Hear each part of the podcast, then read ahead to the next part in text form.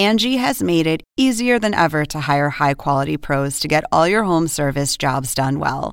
Just bring them your project online or with the Angie app, answer a few questions, and Angie will connect you with local pros who match your specific needs. Or book a service instantly at an upfront price. So join the millions of homeowners who use Angie to care for their homes and get your next home service job done well. Download the free Angie mobile app today or visit Angie.com. That's A N G I.com.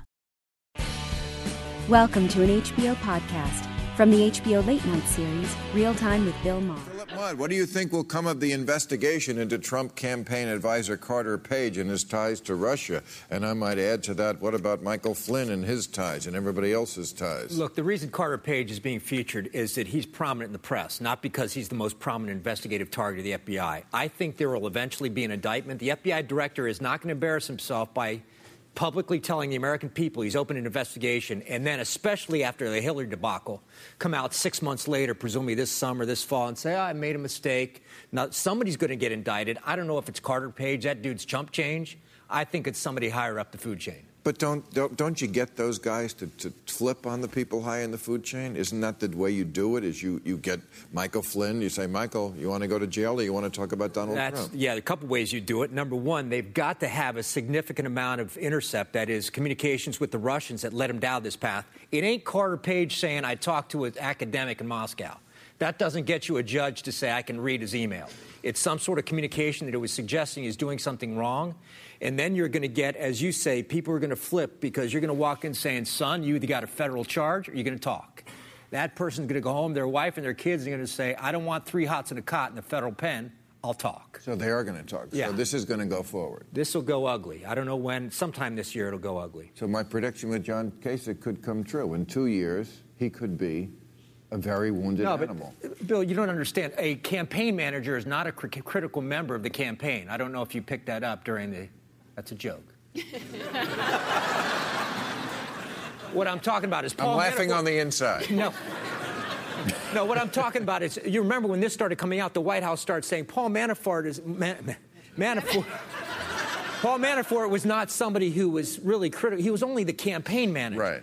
So I think what you're going to get, and we've seen this already, is distancing from these folks when the indictments come out to say they were peripheral to the campaign, and as soon as we learned about Michael Flynn, we fired. But they always try to distance themselves. I mean, Nixon tried it. Remember, he threw John Mitchell overboard, and then Haldeman and Ehrlichman, and eventually you, you run out of people to throw off the bow of the ship.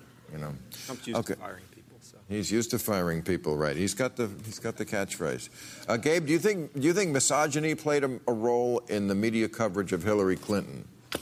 I think without, you know, this, these are complicated issues, but I think without question, misogyny is baked into the culture. So, yes, it did play a role because the media is just a reflection of the culture. And, um, you know, this sort of dovetails and ties into the Fox News story because for 20 years, Roger Ailes programmed Republicans to think of women as sexualized objects. And so when you have a woman running for president, that line of attack that Trump uh, played, which is that she's not up to the job because she's a woman, I think had political resonance. No stamina, remember? And I think Terrible you know stamina. Republicans have for years tried to feminize Democrats. I mean, we all remember John Kerry on the windsurfer and going back and forth. Yes, or in the in the bike. You know, the One main reason they were able to feminize Democrats, soft on Russia. Yeah. So, so The it's way not- they are able to just turn on a dime, there is no shame in their game. It is unbelievable. Principles, not today. George, on the anniversary of killing bin Laden, what is your assessment of the U.S. war on terror? Oh, yeah, it's the anniversary this Yeah, week, right? yeah. it's also the anniversary, I think, of Mission Accomplished. Mission least, accomplished, the uh, flight close deck. to the Oh, anniversary. Yeah. Yes. I think we are in danger of reigniting the global war on terror by sheer rhetorical bumbling.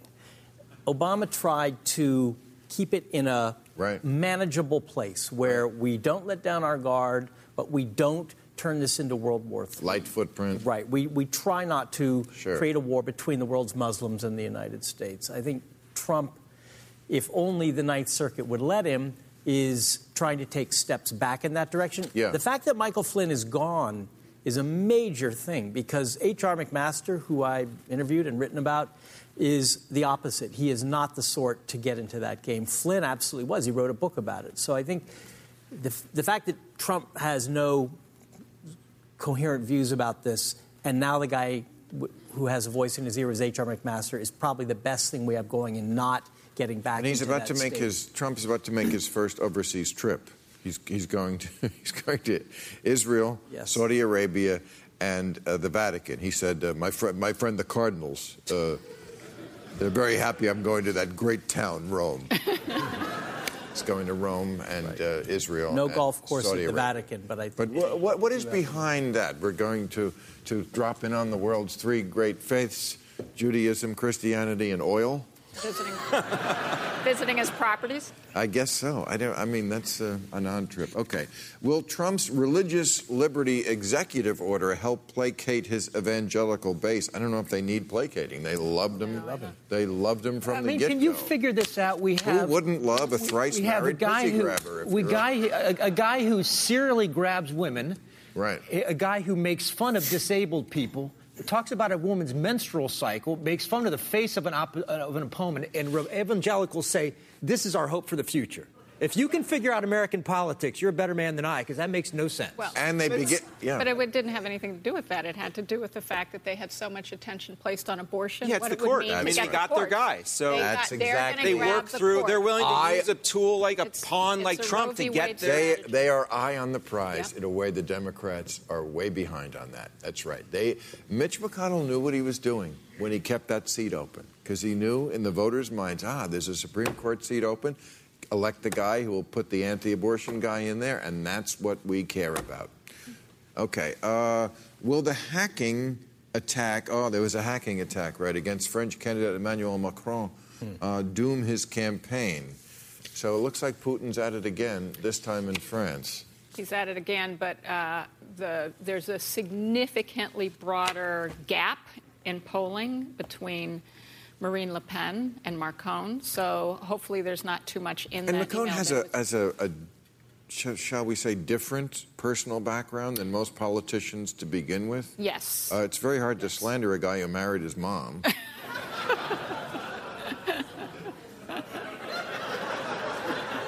Didn't he?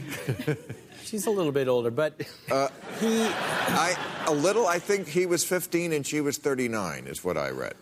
It was true love. I mean, are you against? Well, what, what, I am what not. Really, In fact, what really I- makes him unique in French politics is the fact that he is both um, uh, more of a, um, a market liberal as well as cultural liberal, which in France is a little anathema because they have such a strong kind of social system that folks don't want to give up. So that made him a little complicated for a lot of French voters. But, but watch this, Bill. This is critical to French peace. Watch next week during the hearings and, and think about the hearings in the last week or two. How often do politicians on both sides of the aisle want to point fingers? That's one question. Next question that I want to see answered that you won't get answered. This shows the Russians learn nothing from American sanctions, which we knew would happen. How often will be, there be a question in the coming months in congressional investigations about how we protect candidates in 2018 and 2020? That's a more boring question. It's not as sexy as going after Carter Page. That's the question they should be asking. They won't. That's what we do here. Boring, not sexy. All right. Thank you, everybody. Catch all new episodes of Real Time with Bill Maher every Friday night at 10, or watch him anytime on HBO On Demand. For more information, log on to HBO.com.